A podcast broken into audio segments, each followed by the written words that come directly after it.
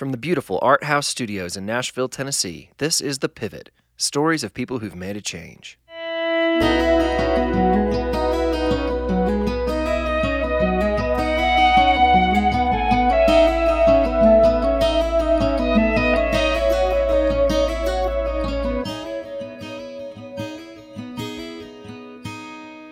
Welcome to The Pivot. My name is Andrew Osinga. My guest today is Joseph Williams. Now, I talk to a lot of musicians and artists and authors on this podcast, but uh, this is a new one. Joseph started his career as a teacher and then uh, became a lawyer and now is running for state representative here in Tennessee. Um, I have never met a politician before, and this was fascinating uh, to get to talk to him. We were introduced by some mutual friends a few months ago as he was making this transition into running for office, um, and then we randomly ran into each other actually at Andrew Peterson's house uh, for something. Uh, we'll talk about that a little in the interview. Uh, but we hit it off and uh, had a great conversation on the podcast and then had a great conversation uh, for lunch afterwards. Joseph is a great dude. And, you know, uh, regardless of what you think about politics or his politics or whatever, it was really great to get to actually talk to someone and realize that this guy is in it because he really cares. And, um, He sees problems in our community, and he wants to try to help fix it. And uh, that's pretty encouraging. And I think you read the news, and you see politicians, and it's just like, can you trust any of these people? Um, you know, the answer is probably no. And um, but then you get to sit and talk to somebody who is real and uh, admits his faults and doesn't claim to have the answer for everything, but thinks he can help. And yeah, so I don't know. It was just really refreshing, really fascinating. Um, I learned a lot uh, from my time with him, and I think you will too. It's a great story, and I just can't imagine he and his wife working at the same uh, law firm, realizing that they needed to leave, and they needed to leave now. They just had a baby. They didn't know what they were going to do next, and they said, all right, we're going to trust God and do this. And, um, oh man, I can't imagine it, uh, but I'm really glad that they did it and that it seems to be working out for them. Uh, I'm sure you're going to get a lot out of this conversation. I know I did. Again, I am uh, recording this uh, little intro from Lost Canyon, a Young Life camp in Williams, Arizona. We're having a great time. Uh, we're getting to hang with my kids. We're swimming every day. We're hiking. We're uh, watching kids meet Jesus and um, just playing a lot of music, and it's a lot of fun. So thank you for your prayers for us. This has been a really sweet time. And yeah, that's it. So I'm excited for you guys to hear this conversation uh, with my new friend, Joseph Williams.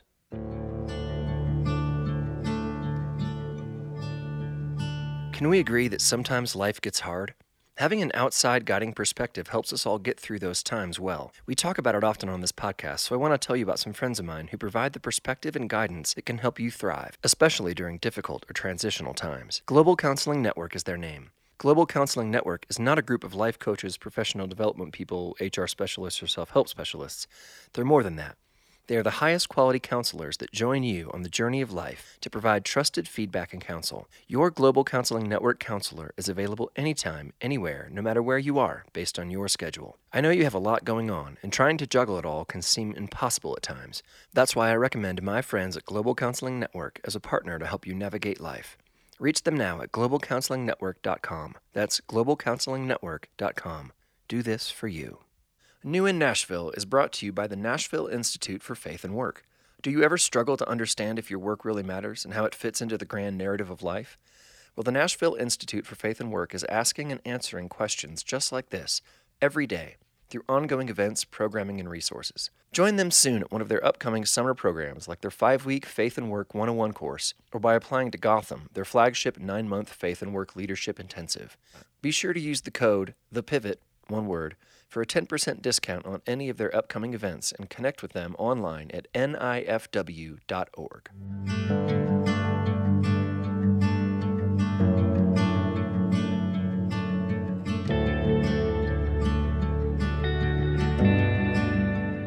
So I'd like to begin by stating this fact, that you are running for state representative. Correct. Um, in Nashville. But I am not allowed to vote for you because you, the the line, I looked it up last night on the website, is literally one house away from where I live. Right. So you I, would be surprised at how many friends I have who are literally a pitching wedge away from the district. And you're one of those. You like, are it's one literally of across the street. Right. From one hundred percent. I um, have received three texts this week alone from friends that have sh- screenshotted the district map for me and circled where they live to show me how close they are to the district. Oh, that's got to be so frustrating. I know. It, it is. But the good news is, you know, many of them are so close where it still makes sense for them to put a yard sign up. They know tons of friends and neighbors who live right across the street yeah, yeah. who can still vote for me. And so it, it still matters that they're there that close. Yeah. So. Okay. Well, that's so fascinating. All right. Well, to start with, Are you, uh, did you grow up here in Nashville? So I'm a native Tennessean, okay. born and raised in Memphis. Memphis. Uh, so my parents are still there. My mom's a public school teacher, and like half the people in Memphis, my dad works for FedEx. Uh, is that really, is that a big Oh, hub? Huge employer. Oh, FedEx. I had no idea. Memphis, Tennessee is the world headquarters for FedEx. So, um, so my dad has worked there for decades, uh, as long as I've been alive, plus a little bit more. And then my younger sister still lives with them there in Memphis, who is a big part of my life. I talk about her often, and I write about her because my sister has special needs. Uh, she's a couple years younger than me, and uh, she has developmental delays and, and various other special needs. And so growing up as the big brother of, you know, a younger sister with special needs has, as I've gotten older, I've realized the ways that has fundamentally shaped who I am and how I view other people and how I view the world. So. Yeah. Man, that's really cool. So, all right, so you, you grew up in Memphis, and then you began your career as a teacher. Correct. Correct? So what led to that? Right. Yeah, so I came here to Nashville originally to go to Vanderbilt. Oh, cool. And uh, studied economics and political science there. I was student body president of Vanderbilt in the Christian fraternity, you know, had, had a lot of fun. And then when I was trying to decide what to do upon graduation, it was right in the heart of the Great Recession. Uh, and so a lot of my friends were deciding to go straight to grad school or figure out next career steps. A lot of them weren't planning to go back to their hometown, but they did uh, mm. because that's where their opportunities were. And what I decided to do was to apply to a program called Teach for America, which was coming to Nashville for the first year. Uh, and it was the first class of Teach for America teachers to go into Metro Nashville public schools. And I applied to that. I was accepted. And so I taught high school, U S history, and civics to eleventh and twelfth graders out at Whites Creek High School for two years. Oh, cool. Uh, it was, I like to say it is both the most fulfilling and the most challenging thing I'll probably ever do. Really? Why um, so, on both sides? Yeah, so fulfilling because I was teaching juniors and seniors who were about to go out into the real world, and many of them were already far too in tune with the real world mm. uh, than, you know, we like to think as Americans that high schoolers should be, right? Many of them already had one or two kids or a kid on the way. Some of them had been into the juvenile justice system and missed, you know, a year or two of school, and then they're released back into my classroom. Um, you know, many of them had just lived harder lives, you know, that one or two parents in jail. Um, they had been a part of an educational system and a pipeline of schools where even the best and brightest at my school that were taking my A P U S history class, some of them could still only read and write on our third or fourth grade level. Really? So, so that was the challenging piece, but that was also the opportunity, was to step into a school that had been fresh started, which means the school district fires everybody in the school. No way. And hires a new principal, and the principal can rehire some of the people. But in two thousand nine, when I started teaching there, only twenty percent of the staff had been there the previous year. And most of those were guidance counselors, custodians, coaches, to give some sort of continuation and stability to the students there. Everyone else was brand new. So basically all the te- the whole teaching staff. Almost the entire teaching staff was brand wow. new. And so what is Teach for America's role in that? So Teach for America recruits students that may or may not be education majors. But okay. but are experts in, like, you know, I was a social studies major and passionate about that. Recruited Me gives us tons of extra support. I took graduate level education classes at Lipscomb in order to get, you know, my teaching license in order to teach. Hmm. And then they place, they have this network of teachers that gets extra training, extra observations, extra support, and they put them into the hardest schools where it's hardest to get teachers to go. Into the toughest environments to teach. So I did that for two years, and and it was fulfilling because every single day, one, I love interacting with people. Two, I love working in the trenches where, like, there are problems, and the problems aren't ivory tower level things of, like, we're yeah. just talking about people in the abstract and in the hypothetical, but we are actually dealing with people every day who are facing these problems, who are facing a broken education system, um, a broken housing system, a broken justice system. They're victims of these broken systems, and the opportunity to step in there and teach those kids and help equip them to dream big and to think about things they could do with their life that they had never thought about before, and to provide that support and to teach them U S history and to have them help teach me U S history as well was an amazing opportunity uh, that I cherish very much so. So Man, that's really great. Yeah. So you so you taught for two years. Mm-hmm, correct. So at, at the end of that two years, why did you stop? So I was getting married, uh, and I had been intending to wanting to go to law school for a long time. Whenever people ask me, why do you want to go to law school, uh, I give them two names, Atticus Finch and Ben Matlock, neither of whom are real people, I realize. Uh, but to me, growing up as a kid... I never knew Matlock had a first name. Well, there you go. Exactly. So you learn something new every day. Um, but Atticus Finch and Ben Matlock both kind of represented to me this idea of steady, hardworking uh, individuals fighting for justice. Yeah. Fighting for the truth and fighting for justice in broken systems in society mm. and in the judicial structure. And so that appealed to me. And so I knew I wanted to go to law school, and part of me considered going into a fellowship to open up a charter school. Part of me considered continuing teaching at Whites Creek.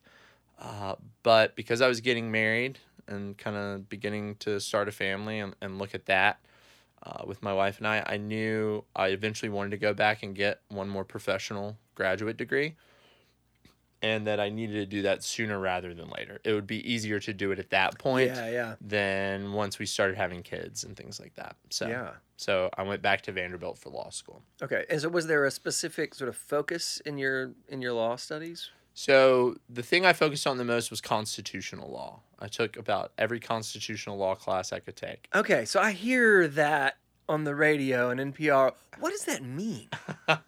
That's a good question. So a constitutional lawyer is someone that, you know, my specialty is the First Amendment. So freedom of speech, freedom of association, freedom of religion.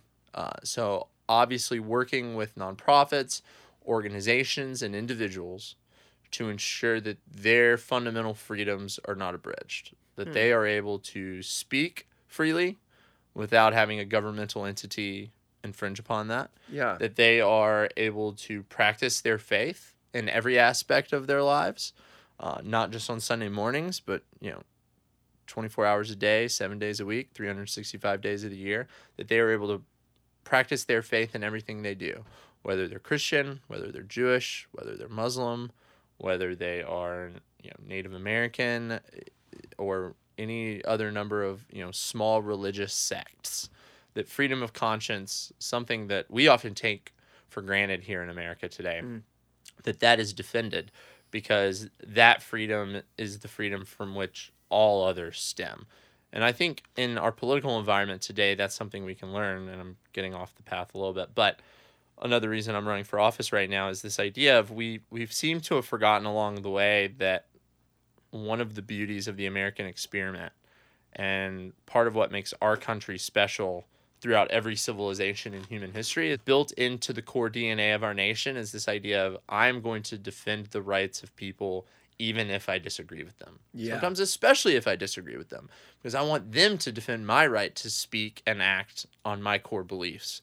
Whether that's faith, whether that's something else, like that's built into the core, is this idea that like America is great because we can debate about hard things, heaven mm-hmm. and hell and healthcare and public education, and we can have these debates without killing one another or without the fear that the government will squash you and throw you in prison because you say you believe and act that out. Yeah. And we, I think a lot of us, no matter what political party, no, no wonder where you are on the ideological spectrum, um, you know, we need to remember that. That's key. And that gets back to the constitutional law question. Like, that's yeah. a lot of what a constitutional lawyer does, especially in my specialty. But yeah. in particular, I've done some international human rights work, you know, mm. on religious freedom. I've done, you know, some work on defending the rights of nonprofits to exist and get mm. their tax exempt status regardless of what their beliefs are. And so that's kind of what that's looked like, where the rubber meets the road. Okay. So you, you finish law school.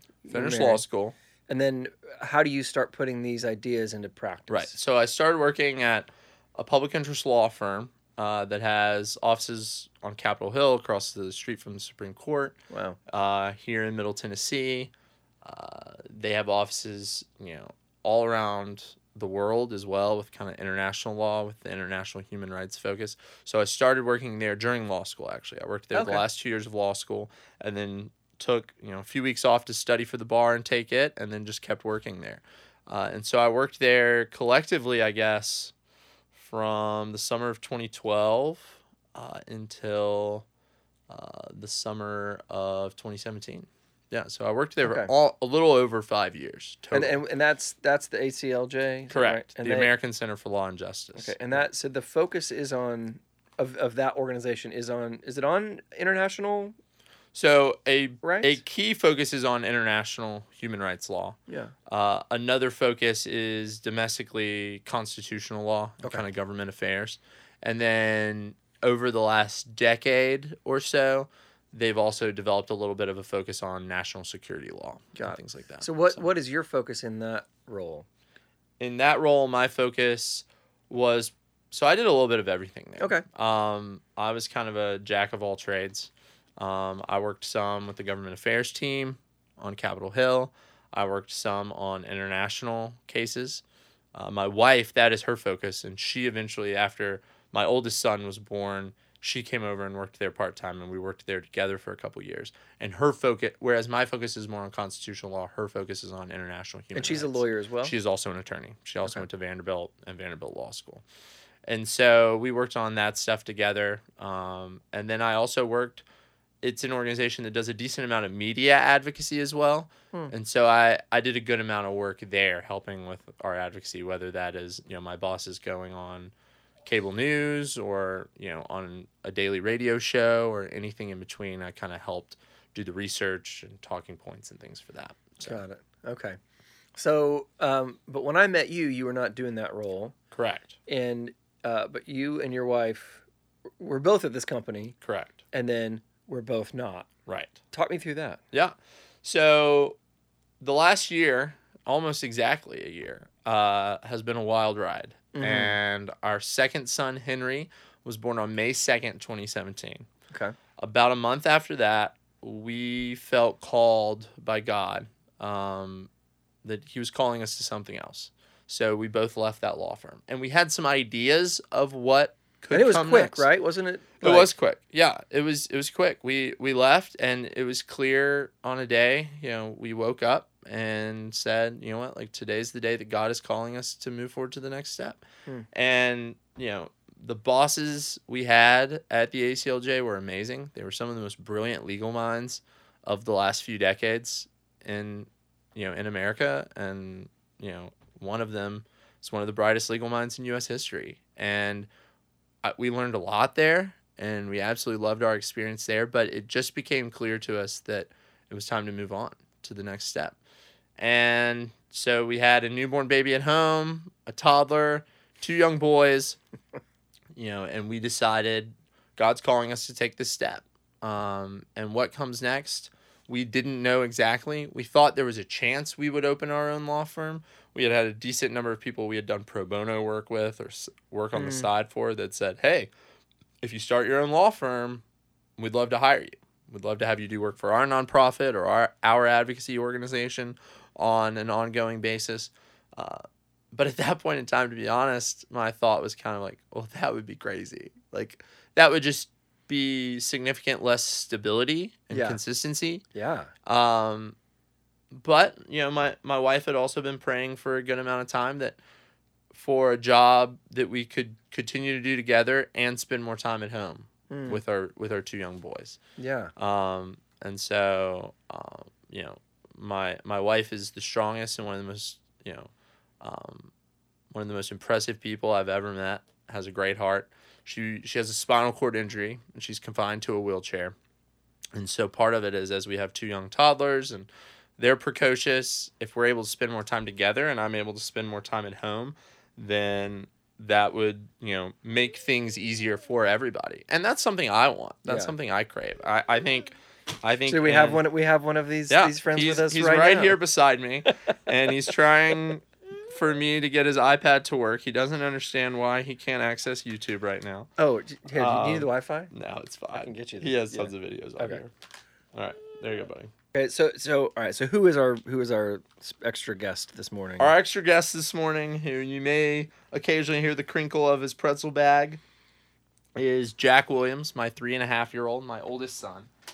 And uh, he has joined us today. And, and this is actually a good example of what I'm talking about, is this idea of, in an ideal world, I want my day-to-day life to involve my entire family and my children as much as mm. possible.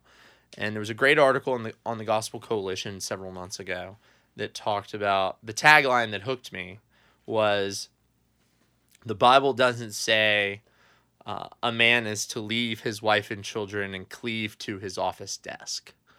Uh, and that's powerful. And, yeah. and and it made an argument not just from faith, although that's important, but also from history primarily, mm. of saying over the last one hundred to one hundred fifty years in Western civilization is is a unique exception of human history in which families are an economic unit who work together, who bring the children along, husband and wife working as a partnership on things. Like, that is how most humans in most civilizations throughout all of history have operated. Which and, is so foreign and, to our... Yeah, and, yeah. And, and poses the question, so are we messing something up by moving away from that? Hmm. And my wife and I are huge advocates of doing as much together as possible and involving our kids as much as possible. And I think that's important. I think it's radical. Uh, I think it's countercultural in a lot of ways. Uh, but I also think it's a picture to our kids and to the outside world of how we can do something different. And it's not a race to say, oh, like, you can have it all and it all works. But it's more the idea of saying there's a richer way to do things, especially yeah. in twenty eighteen when we have the technology we have and yeah. the capacity we have. So. And that's cool. So, okay, so you guys start your own so law we firm. Leave, so we what? leave our how law do you firm. Do that? Yeah, right? That's a good question. So, basically... You, you, you're not just like, hey, uh, I'm a... Lo- uh, I mean, you just start handing out business for, cards? I mean... So, like, so, for, so for a few weeks, we ran from that idea. We okay. were like, look, sure, that would be great. But when we left our job, my idea was that we would find another very comfortable job, right?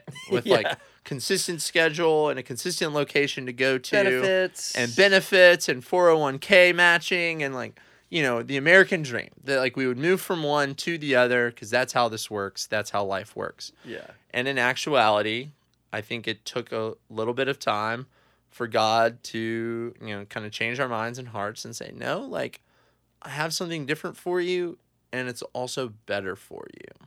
Like, you don't think that because you have been trained culturally to seek comfort and consistency and clarity that allows you to build your own plans and your own dreams for your life mm. to make you feel like you're in control. And if I, and I say this to people all the time, I try to convince people to do crazy things and leave their jobs and, and do something. Because if I've learned anything, it's that, like, God does not want us to seek control and clarity. He wants us to be faithful. And he wants mm. us to step out of our comfort zones, and because it's there where we're, as my wife, as my beautiful and brilliant wife, much more brilliant than me, likes to say, it's at that point in time that we're at the end of ourselves. And when we're at the end of ourselves consistently, that's when we look for God every moment of every day. And it's not, and he's always there, and he's always showing up. We're just usually oblivious and blind to it. But when you live life in such a way where you go to the end of yourself, and you're asking for him to show up every day, you see when he does. And mm-hmm. that's a powerful thing, because it's like I say, I haven't had this much fun in a long, long, long time. I haven't felt like I'm flourishing. I haven't felt like our family is flourishing.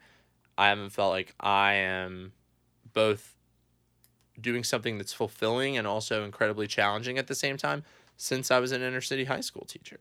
Hmm. Like, I'm I'm back in that zone. and I'm more alive than ever before. There's less clarity about the future than ever before.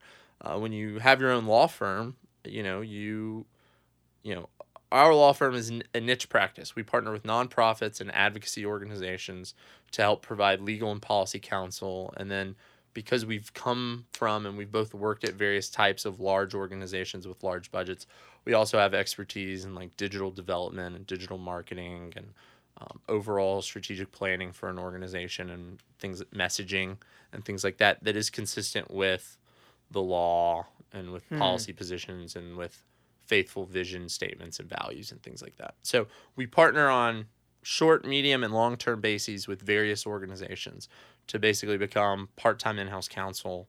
And then between my wife and I, we bring an array of experience that is often helpful to those organizations. That's fascinating. Well. So, so do you work from home? We work from home, we work from coffee shops, and we work from various clients' offices. Okay. So a good number of our clients have said, you know, as part of, you know, our partnership with you and our pay with you, you can use our offices. So yeah, mm-hmm.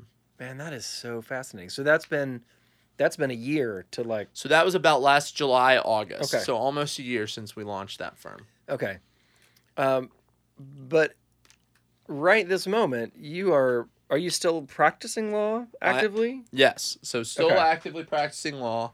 Still working with those with and for those clients. Mm-hmm. Um, but but you're also walking door to door through a big old chunk of Nashville, which does not happen to be my half of our street. Right, correct. So I'll I'll wave from you from across the yeah. street when I'm knocking on your neighbor's doors. No, so second son is born in May. Mm-hmm. Leave our firm in June. Start our firm in July. And it was around that time when, and as if that's not enough, it was when I was meeting with a bunch of people in Nashville. And you had to watch the Olympics. So, I mean, there's a lot going no, on. There's a lot happening there.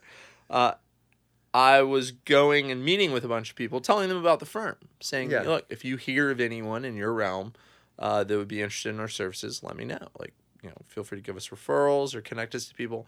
And as I was doing that, a good number of like longtime friends and mentors said to me, would you consider running for Tennessee House District fifty-six, which is the heart of Nashville? It's Belle Meade, Green Hills, Forest Hill, Oak Hill, Creve Hall, and South Nashville to the Davidson-Williamson County line. They were like, it's been held by Speaker Beth Harwell for thirty years. Wow. Yeah, since nineteen eighty-eight. Would you consider running? It's an open seat. Why is it an open seat? She's running. She's running for governor. For governor, right? Yeah. Right. Mm-hmm. And my first reaction was, I have a lot of things on my plate right now. And politics is absolutely insane. Like, have you been paying attention to what's happening in our, in, in our in like a in our healthy country? Time frame? Right. But right now it's in even right. way more insane. Yeah, way more insane.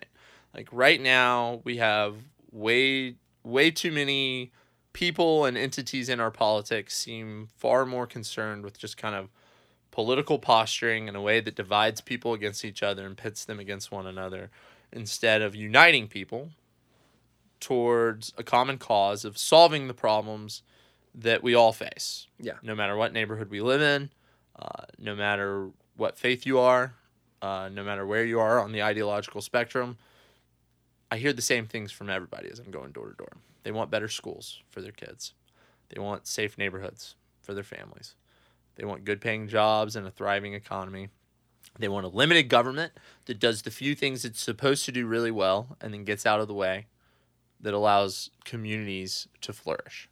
Like, I can't tell you how often I hear all of those things mm. at the door, whether I'm talking to a ninety-five-year-old or a thirty-two-year-old who, you know, has two babies in her arms. Yeah. Um, it, that's consistent, and that's what people want, but you don't see that if you watch cable news or if you look on social media. Like, no yeah. one's having those arguments about those things that matter. Yeah. Uh, and so I was frustrated by that. And so when people asked me if I would consider running, my response was, well, I'm only going to run if I feel like someone who is talking about policy issues that matter, pragmatic problem solving, nuance, and like rationality and sanity and like a respectful civility for people. If that has a chance to win, I'll run. Uh, and if I feel like I'll do a better job than everyone else running, I'll run, because I had so many people asking me if mm-hmm. I would consider doing it. And when I looked into who else was running, when I looked into kind of this district, it's a purple district. It's one of the only purple districts in the state, which means there's a lot of Republicans and a lot of Democrats in there, and a healthy number of independents as well, which I liked. And so I decided to run. So Henry is born in May, leave my job in June, start my firm in July. And I, even though I didn't publicly launch my campaign until the last week of October, I was already having meetings and beginning to put the pieces together in August. So it was my a heck of goodness. a four months. My goodness, that is wild. Mm-hmm. So running for office, is that a is that a full-time job? So being I a mean, state... just time-wise? Yeah, so being a state legislator is a full-time job from January through April. And then the rest of the year... Huh. So that's when the Tennessee state legislature is in session. And then the rest of the year, you're still the state representative. So you still have, you know, meetings with constituents, and you still have events to go to, and sometimes special, you know, committee hearings and things like that. So you're still the state representative, and you're still working, you know, consistently every week. But you have a lot more time to, um, you know, do whatever your day job is, or, you know, or whatever else is needed. So it is especially a full-time job, job where you're your own boss, yeah. and you can you can make that schedule work. And that's what I've found. I've found that one of my big competitive advantages to running is the fact that I have my own firm. So to see kind of how God moved the pieces into place, even when I was oblivious to what was happening, to see leave the firm, start my own, and then that led into the political campaign where I get to be my own boss. And a lot of times I get to decide when I do my work. And so I can do that after putting the boys to bed between you yeah. know, ten p.m. and one a.m. And as long as it's not raining really hard or thunderstorming, I can be out there all afternoon knocking on doors, meeting voters. Yeah. Which is my favorite thing to do. Really? So, okay. I think when we, we first were introduced at, we texted a little bit, but we met at uh, Andrew Peterson's Easter right. thing. And we were chatting, and I think I, I'd, I've been watching, rewatching Parks and Rec, which is one of my favorite shows. I remember saying to you, the only real, like outside of watching presidential campaigns, the only campaign I have any experience with is just watching Leslie Knope run for city council. Right. And you were like, yeah, it's kind of like what it is. And um, I thought, which I thought there have all... been numerous moments on the campaign trail where my wife and I look at each other and we say, we feel like we're in a Parks and Rec episode for right real? now. Okay. What? Like, okay. I was sitting with my wife last night, kind of prepping for you to come over today and thinking, and I said to her, I don't think I've ever known a, a politician before. I don't think I've ever even spoken to a politician before. Like, my circles and their circles have never overlapped yeah. until now. And so did you, do you, have you known people who've been in politics before this? I mean, obviously probably with your, with your, did you grow up with that? So somewhat, but not a lot. I volunteered on some campaigns. I've okay. always been interested in politics. The fact of the matter is, I think it's safe to say that last summer when people asked me to consider running was probably the time in my life, starting my own firm, having two young kids, in which I was the, you know, I was not looking to run for office. Yeah. Uh, which I actually think we need more people running for political office that are focused on things outside of the political realm. Sure. Like you say, like you've never talked to someone that runs for office before, and I say that is a symptom of what is broken about our politics right mm. now. Uh, you know, when now I'm going to go back to kind of U S history nerd, former U S history teacher Bring mode. It. But, you know, when our founders established the country, they had an idea that in order to keep things healthy and in order to ensure that the people are represented, that there will be a rotation of various people holding elected office, that no one will get elected and stay there forever. Yeah. That that's healthy uh, because we need fresh perspective. There's a humility that comes from that, right? It's yeah. like the world doesn't revolve around me. I don't have all the answers. Like, I need to know what the people are thinking. And especially in a city like Nashville, and like, you know, someone like Andrew Peterson and someone like yourself, you're individuals that are plugged in, like, across multiple industries This is Music City, right? So, so your elected representatives should have been talking to you, right? Like, you should know who they are and you should chat with them. And the fact that you don't means there's some sort of gap there that we need to fix. And that's why I'm going door to door.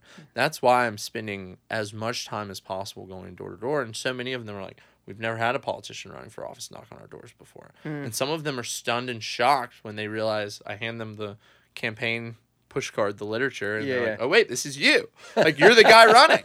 Uh, they're stunned. They're like, well, no one's ever come and asked me for my vote before. No one's ever asked me what I'm passionate about. I'm like, well, mm. here I am. Because, like, call me old school, call me naive, call me idealistic, call me any number of things. But I think that's what elected officials and people running to be elected officials like myself need to be doing. Mm. Uh, I think we need people with outsiders' perspectives who are going to say, look, I'm going to listen to everybody. And, you know, there's there's an old political maxim, which I've had some friends throw around, which is, you know, a bad political leader says, you know, let me see where the people are going so that I can lead them. Now, the bad part of that is this idea of, you know, well, you're not actually thinking for yourself. You're not being thoughtful. You're not being you're a not leader. You're not leading them. Yeah, you're yeah, just, yeah, yeah. You're just following.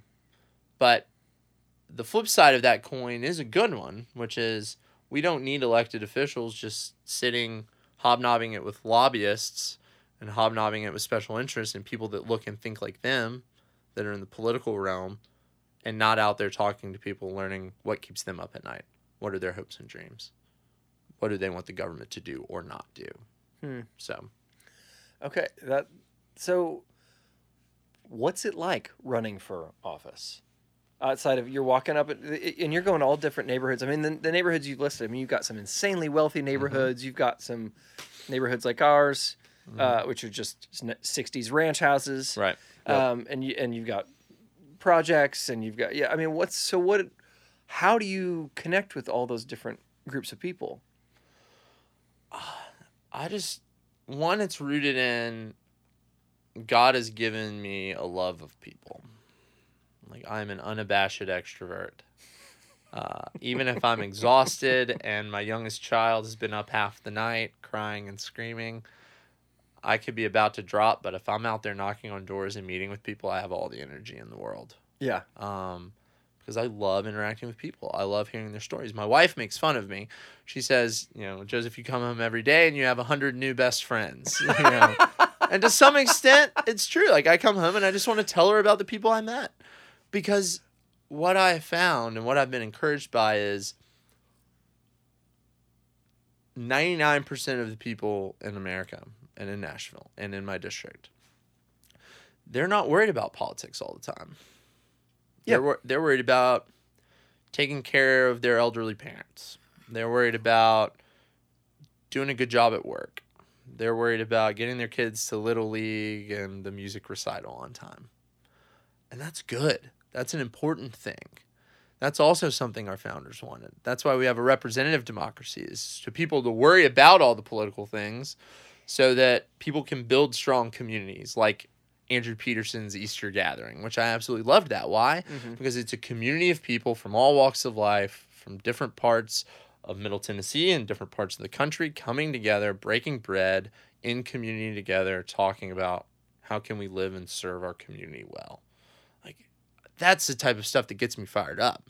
And I want to run for office because I think we need more politicians to say, look, the answer is not I, the politician, will solve all of your problems. Mm-hmm. My job is to ensure that we have a government and a tax structure and an education system and law enforcement that creates and cultivates communities so we can all flourish, so all of our neighbors can flourish, no matter what their socioeconomic level, no matter what their zip code, no matter whether they're urban or rural or suburban. We need that. Hmm. Um, and I don't think there's enough politicians talking about that. And I also don't think there's enough politicians who are more focused on doing what's right and solving problems than just getting reelected. And that's what I hear from people. When I'm knocking yeah. on the doors, it doesn't matter where they stand, who they voted for in twenty sixteen. that's what they tell me they want. And I've been blown away by that because that's why I wanted to get in and run. So mm-hmm. when I ask people, what are you looking for in an elected representative? Character, honesty. They're going to say what they mean and mean what they say. They're going to get there. Once they're elected, they're actually going to do what they told me they were going to do. And they want to listen to the people and represent them well. We overcomplicate a lot of things in life, and politics is one of those things, I think. So, so when you decide to do this and you say to your wife, all right, I'm gonna, I'm gonna do this.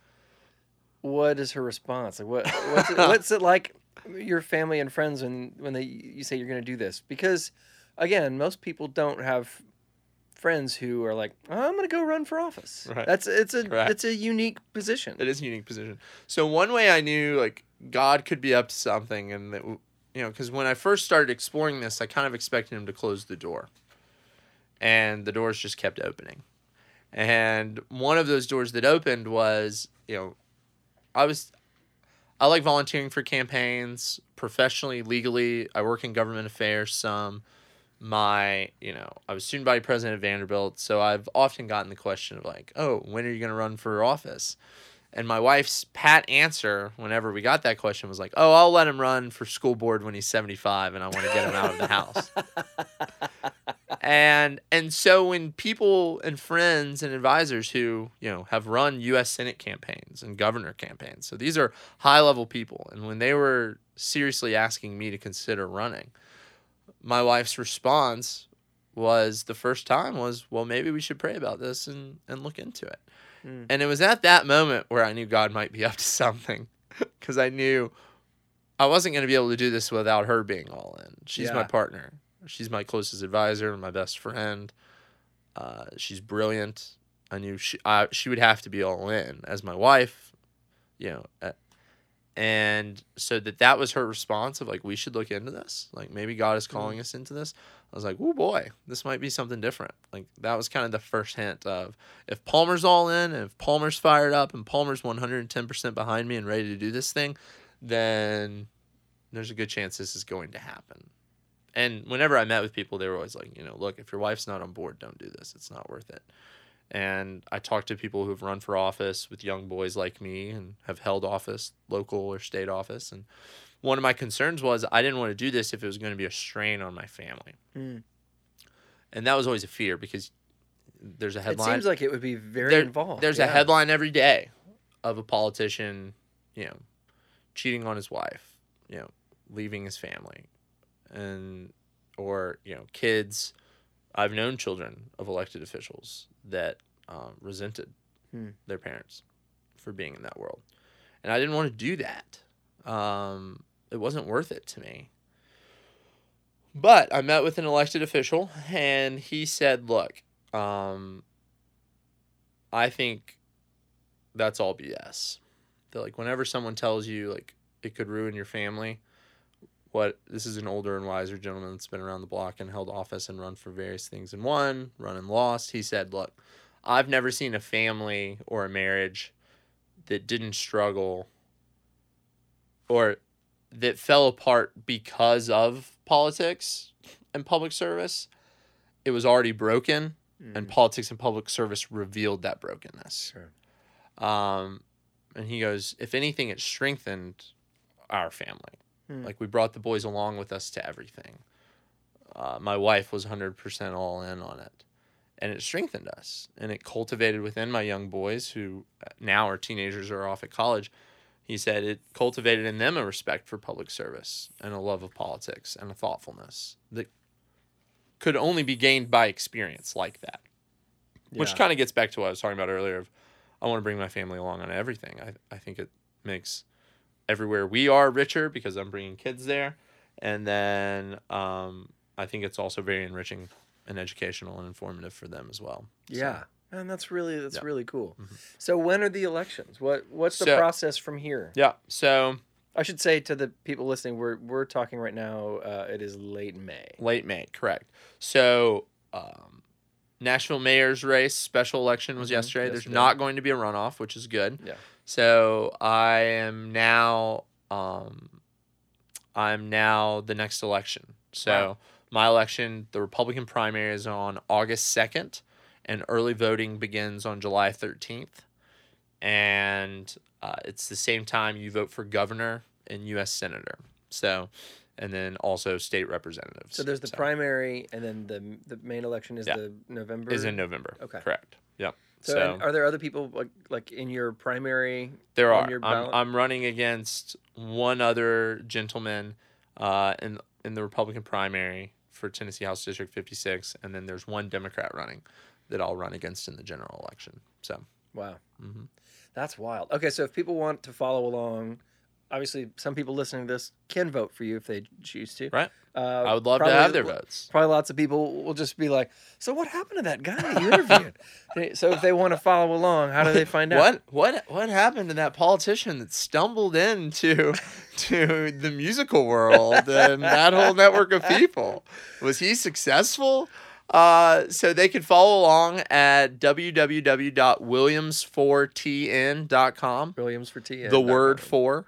Um, williams four t n dot com. Joseph Williams for State Representative on Facebook. Those are kind of the two easiest okay. ways to stay up to date, to read more about my policy positions and what I'm going to fight for and why I'm running, and to stay up to date on events I'm holding around the district and things like that. So. Yeah. Man, that's fascinating. Well, I wish you the best of luck. And uh, it's fun to finally get to meet a politician. Yeah, so. Thank you for having me on. You know, we maybe we can start a nonprofit or something that brings musicians and politicians together. Uh, it, you know, the musicians might be kind of bored hanging out with a bunch of politicians, but it, it it would be good for the politicians. So, oh, that's awesome, man. Well, uh, thank you so much for coming by. Thanks for having me on. Really love this.